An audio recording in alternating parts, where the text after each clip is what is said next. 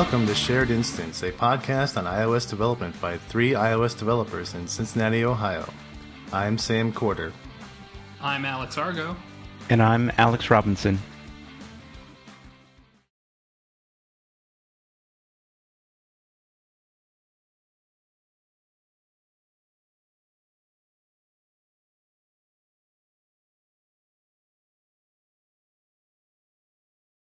And this is episode 96. Hey guys, how's it going? Good. It's going good. I feel a little bit tired from the weekend, but uh, it'll uh, pass. So, kind of a short show this week. Um, I did see an article on TechCrunch, and I don't think this really made the the iOS blog blogosphere, but there was a No, I saw it. There was there's a bunch of similar articles. Um so so basic in back in January, I guess this didn't make as much of the rounds. Um but uh Kapeli, the guy who does Dash, kind of posted an article about uh being out of the App Store for 100 days. Kind of just showed his one of those charts without the the y axis uh with the revenue uh for app store and non app store direct sales uh and, and basically what he showed is that after being out of the app store he his sales went up and he got a bigger cut of the sales uh cuz they were direct now for for his for him specifically uh I think a big part of that was because of the press that happened around him getting kicked out of the app store um, it's really good publicity, right? Yeah, yeah. apparently, it's a one-time thing, though. yeah, you can't really do it that often. And it's not like one of those free sales where you set your app to free and then you jack the price back up after you're high in the charts that people used to do. Um, yeah, there were some other examples too, like oh the, yeah, so the Rogue so Amoeba this guys. week, so this week the Rogue Amoeba guys did a similar post where I think it was just by coincidence they had a had to take one of their apps out of the app store due to sandboxing restrictions a year ago, uh, and they actually had full year over year data, which and they did not have this giant uh, event when they went out of the app store that you know would have changed how things go. And I mean, they basically said something sh- similar after they were out of the app store the units stayed about the same, but they were all obviously direct sales, so the revenue actually went up a little bit. And so I guess the conclusion a lot of people are are kind of drawing is that at least on the Mac, the uh, there's not really much benefit to be in the App Store, which was kind of the conventional wisdom for a while, but it seems like we're seeing more numbers to back it up. If people don't typically go to the Mac App Store looking to buy quality apps, it's just kind of a wasteland out there. They haven't really done that same uh, cleanup or haven't had as an effective cleanup on the Mac App Store as they have on the iOS App Store. Not that there's all the garbage apps are gone from iOS App Store, but it doesn't seem like the Mac App Store is as much of a vehicle to drive sales uh, as as it is on iOS. I feel like the Dash guy and the Rogue Amoeba guys, you know, they kind of they got their start on the App Store. Rogue Amoeba was not really they they were around way before the App Store. Well, yeah, but so they've got name recognition, right? And the Dash guy, he didn't really have name recognition prior to being on the App Store, and he made a quality product that was easy to get to from the App Store. I feel like keep in mind this is all about Mac stuff. Yeah, and I feel like if they didn't have that as a stepping stone, that they maybe would have left the App Store or never, if they would have never even been on the App Store, maybe they wouldn't have had the same success that they had. It's kind of like they got popular and then they just left. See, I don't think that's the case at all for Rogue Amoeba.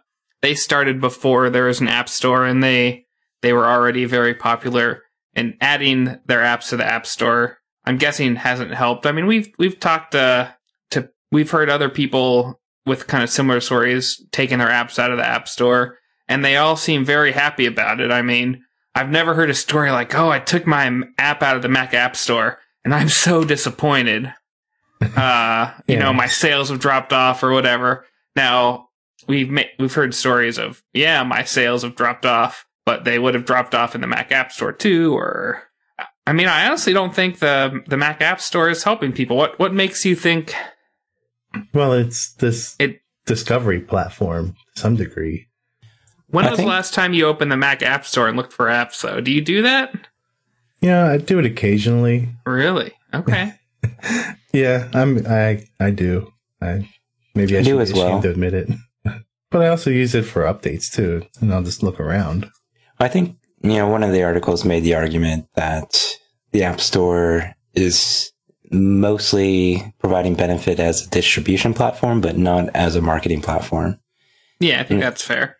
And I, I think generally speaking, the App Store as a place to find new apps is probably not the destination for the average consumer. I mean, I, I think most of us probably click on the App Store and, and browse mostly when that uh, little red icon pops up on on the App Store. They let us know there's an update. You're And- assuming people don't ignore that. I, I think there's a decent number of people with enough OCD that you know having that little badge on there is enough to make you click on it, short of removing it from your dock. Uh, but they're pretty good at giving you a notification as well, especially when there's a Mac OS update. You know, I, I think this is where you know SetApp is trying to make a play to provide a curated list of quality apps and to some degree be a marketing channel. And, you know, I've been getting periodic emails highlighting a handful of apps every probably once a week. I don't know how effective that app has been. I think Dan Counsell had an article suggesting that uh, he felt the approach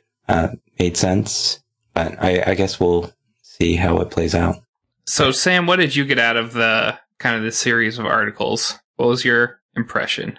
Well, I I do think the App Store is still a good place to get started, but it's something that quickly you can outgrow. And it just obviously there's the things that people complain about all the time with like things like lack of upgrade pricing and free trials and everything that you can get off of the App Store. And then there's sandboxing as well. And I think that annoys a lot of people too.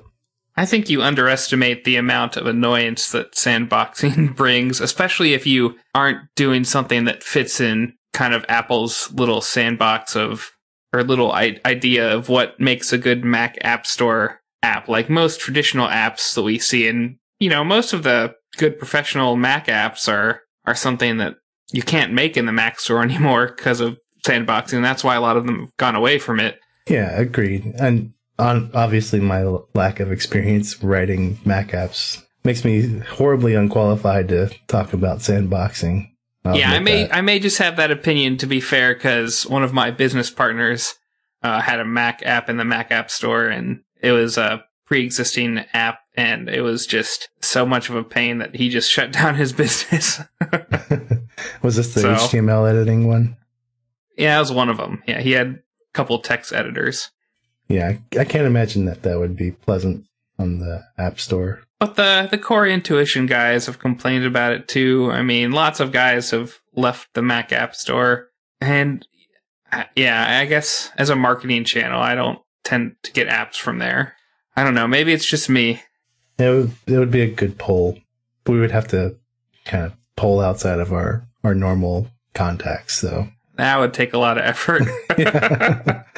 Yeah. so everybody go ask your friends. Let's That- just go with what we fi- what we think reality is like and go with that. that works for some people we know or know of. So, Alex, you had a follow up about the source code generating tool called Sourcery. Have you tried it out yet? I haven't actually got a chance to get my hands on it yet, but uh, you know, it's originally when we first discussed it, I, I didn't really see how it would fit into my workflow. I kind of dismissed it as, you know, an interesting idea, but not necessarily something I would adopt. And then, you know, within the last couple weeks, there's been a few articles uh, from a few different people who have integrated into their workflow and have been using it and getting value out of it. And, you know, I kind of equate with their usage as, uh, you know, AppCode or IntelliJ has the code generator. So like generating the equal function or hash code or, um, you know, NSCoding, you can use Sourcery annotations to annotate your properties and then just have a stencil template that generates the code for you. And you can kind of build that either as a, you know, from the command line or you can have it as part of a build phase to then generate extensions on your classes or structs and provide that functionality. So I don't know if this happens to you, but you know, every, every time you add a property to a class, you, you got to think about, does this change my equal function or my hash code or, um, you know, if I've got NSCoding implemented to, am I making sure I'm reading and writing that properly? So, you know, theoretically, this will prevent the cases of forgetting to add that new property as, as projects evolve. So it's an interesting idea. Um, there's probably more applications than that. Uh, you know, after seeing the articles, it definitely resonates a little better um, than when I originally looked at it. I don't know. What do you guys think? We need this in a s- Xcode plugin yesterday. Yeah, it seems really a shame about the the limitations that we have for Xcode plugins. It really it really makes me be like, wow, look at all this cool stuff that we could have. Let let just let JetBrains add it, you know, let them just I, I'm not sure, other than say, say those canned examples, I'm not sure off the top of my head how much of it I would need for other things. You could do like some dom- crazy domain driven design UIs or something with it, but nah, I don't think so. yeah, I was kind of wondering, could you do something more involved, like a you know, kind of a Ruby on Rails generator, you know, given your model, generate a view for you. But yeah, I think in practice, a lot of times those generators are a nice starting point, but you must always modify it to a point that looks nothing like what was originally generated for anything really production. And, and rightfully so. Just trying to I mean- think if there was any other kind of higher level examples or Thinking a little bit about like aspect oriented programming, but you know, I don't know. I don't Um, know. Please no. you know, some cross, uh, you know, cr- cross functional needs like, uh, logging, security, things like that. Yeah, I mean, other than just say generating code on top of my models, I don't know if I would be able to apply it much anywhere else. Yeah. You know, maybe JSON parser, you know, annotate your properties, generates your encode, decode functions. I don't know. By the time you've done the mapping, it may not have saved you much time. Right. And I, I'm kind of trying to think if there was some type of framework where you would need to generate a lot of boilerplate code. It might help there. Yeah. Something like Viper. you know, there's, there are code generators for Viper. So, you know, this might be a different approach, but Yeah, but I don't need that. I, I don't know if this would actually work in that scenario. You know, you're not just extending ex- I was just being a jerk towards Viper. But anyway, uh, if you haven't checked it out, uh, Sourcery, there's several articles. Uh, we'll link to um, one of the more recent ones in the show notes and decide for yourself. Yeah.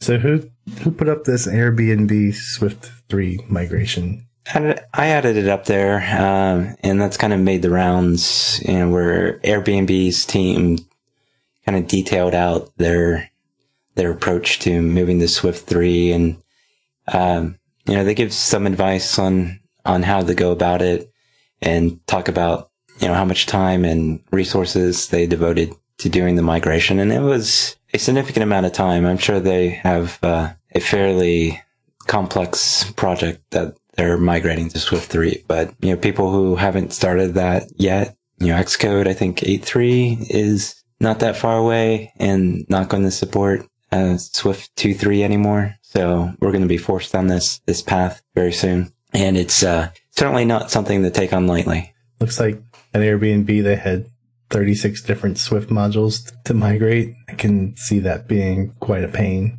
Yeah, I recently went through a Swift 3 migration on a fairly large project and it was definitely not a, uh, a quick exercise. It took several days and honestly the, the biggest pain was the changes to the how Objective-C code translated into Swift. Things that, you know, before might have been forced unwrap are now optional and, uh, that article from Airbnb talks a little bit about that and it definitely changed the way you know, I had to deal with, you know, certain, uh, factory methods and some other things. So it's, it was, um, you know, the migrator gets you so far, but it's just the tip of the iceberg and the rest is by hand. There's a couple of gotchas that I, that kind of surprised me just reading through it. Uh, uh, one of them was kind of performance, uh, issues where there were none before. Uh, and I think they may have been able to fix some of those performance issues just kind of knowing what what had changed between Swift the last version and Swift three. Um,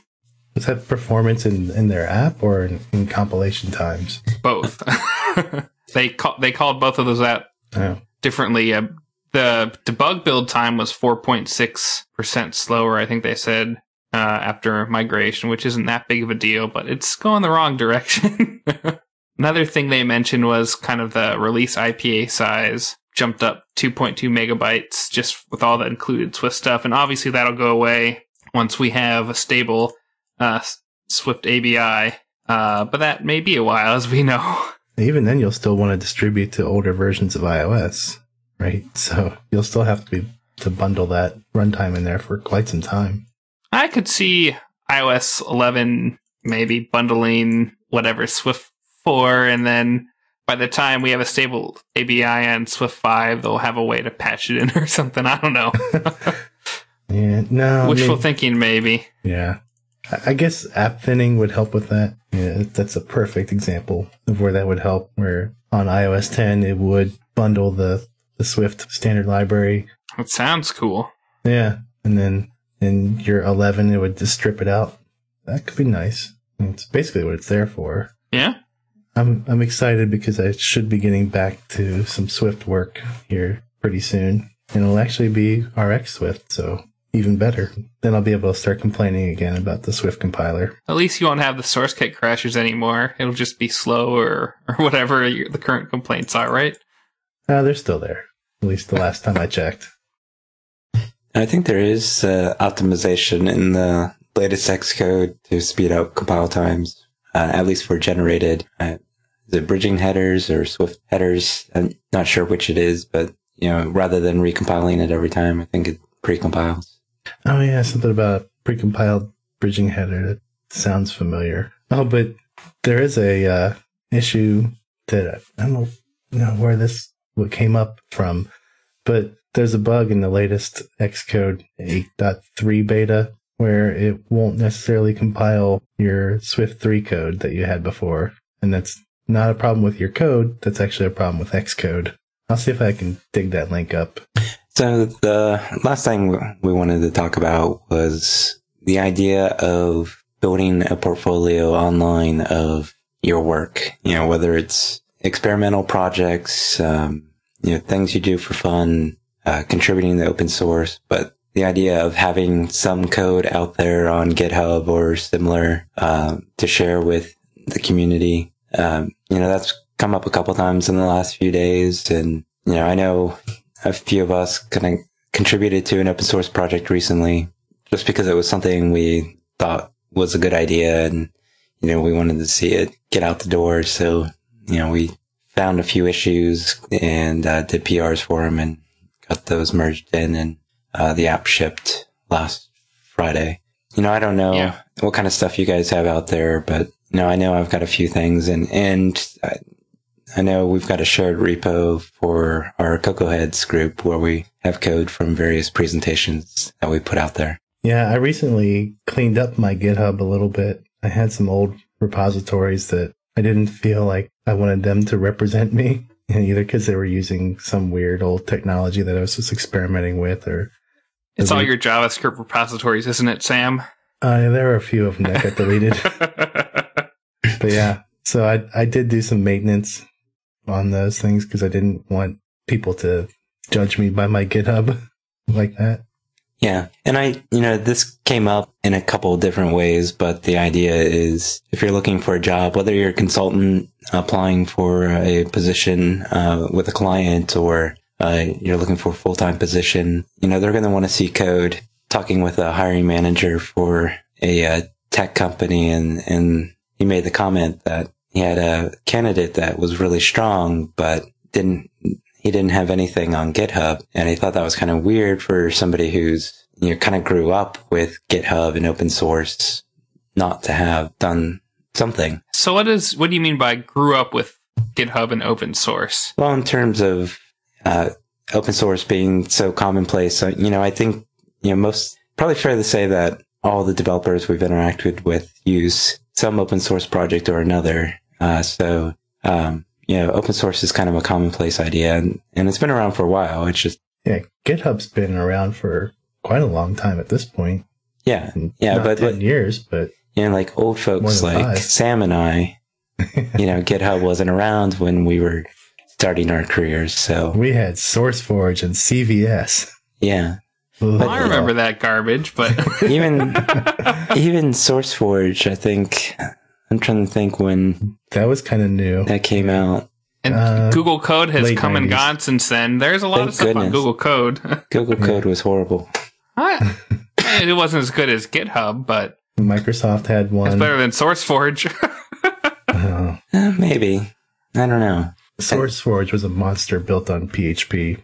Ugh. yeah, I, I guess I was just thinking that it really depends on what realm you're working in. I I think there's a lot of people who work in programming who work on stuff that's necessarily that's not necessarily open source heavy. I mean, if you're in mobile, it seems a lot more likely. Uh, but Mobile, especially if you're doing like enterprise stuff, like a lot of places have policies that you can't do open source, and you know, Yeah, and there was definitely a long time where I didn't have anything in a public repo. I contributed to a lot of projects in private repos, just not much of anything in, in public repos. But more recently, I've tried to take some of my experiments and code from meetups and proof of concepts and put them out there to share. Yeah, I was looking at my GitHub profile and it's not super impressive. There's not like any code that I'm like, yeah, I'm proud of this. Maybe there's a little bit of code out there, but nothing that's like, wow, this is like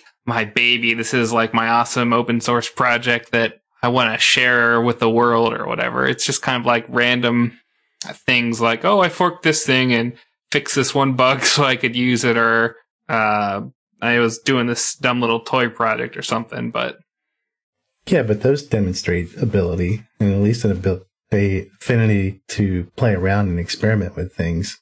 Yeah. Yeah. And I, I think most employers or potential clients for consulting, they want to see some examples of your work. You know, the more real, the better. But, you know, short of that, you're probably going to encounter the programming assignment and you might still get that. Anybody who's looking for work these days probably needs some, some example of code that they've worked on that they can share. And it doesn't have to be a public repo. It doesn't have to be on GitHub, but, uh, if it is, even better. You know, that demonstrates that you, you know how to use source control, which definitely not a skill everybody has.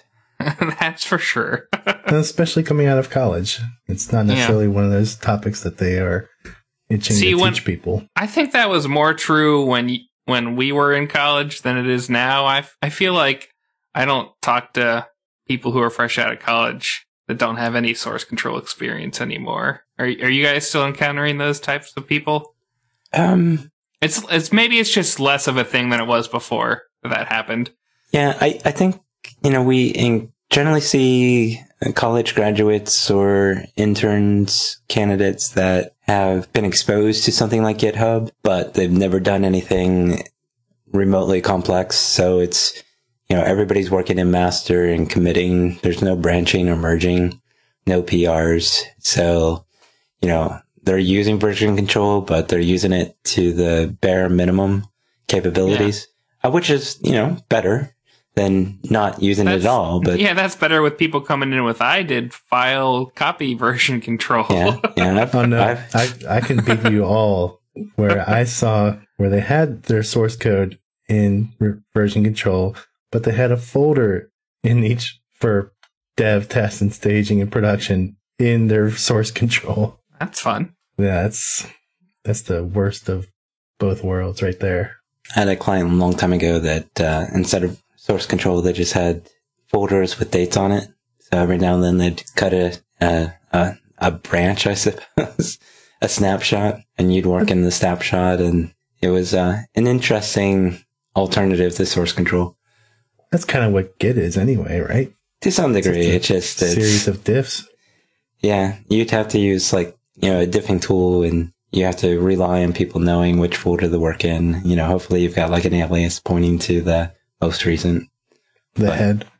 Yeah, but So yeah, do you guys prefer do you guys prefer to see um, someone with open source or someone who's like shipped an app if you're looking to hire or interviewing someone?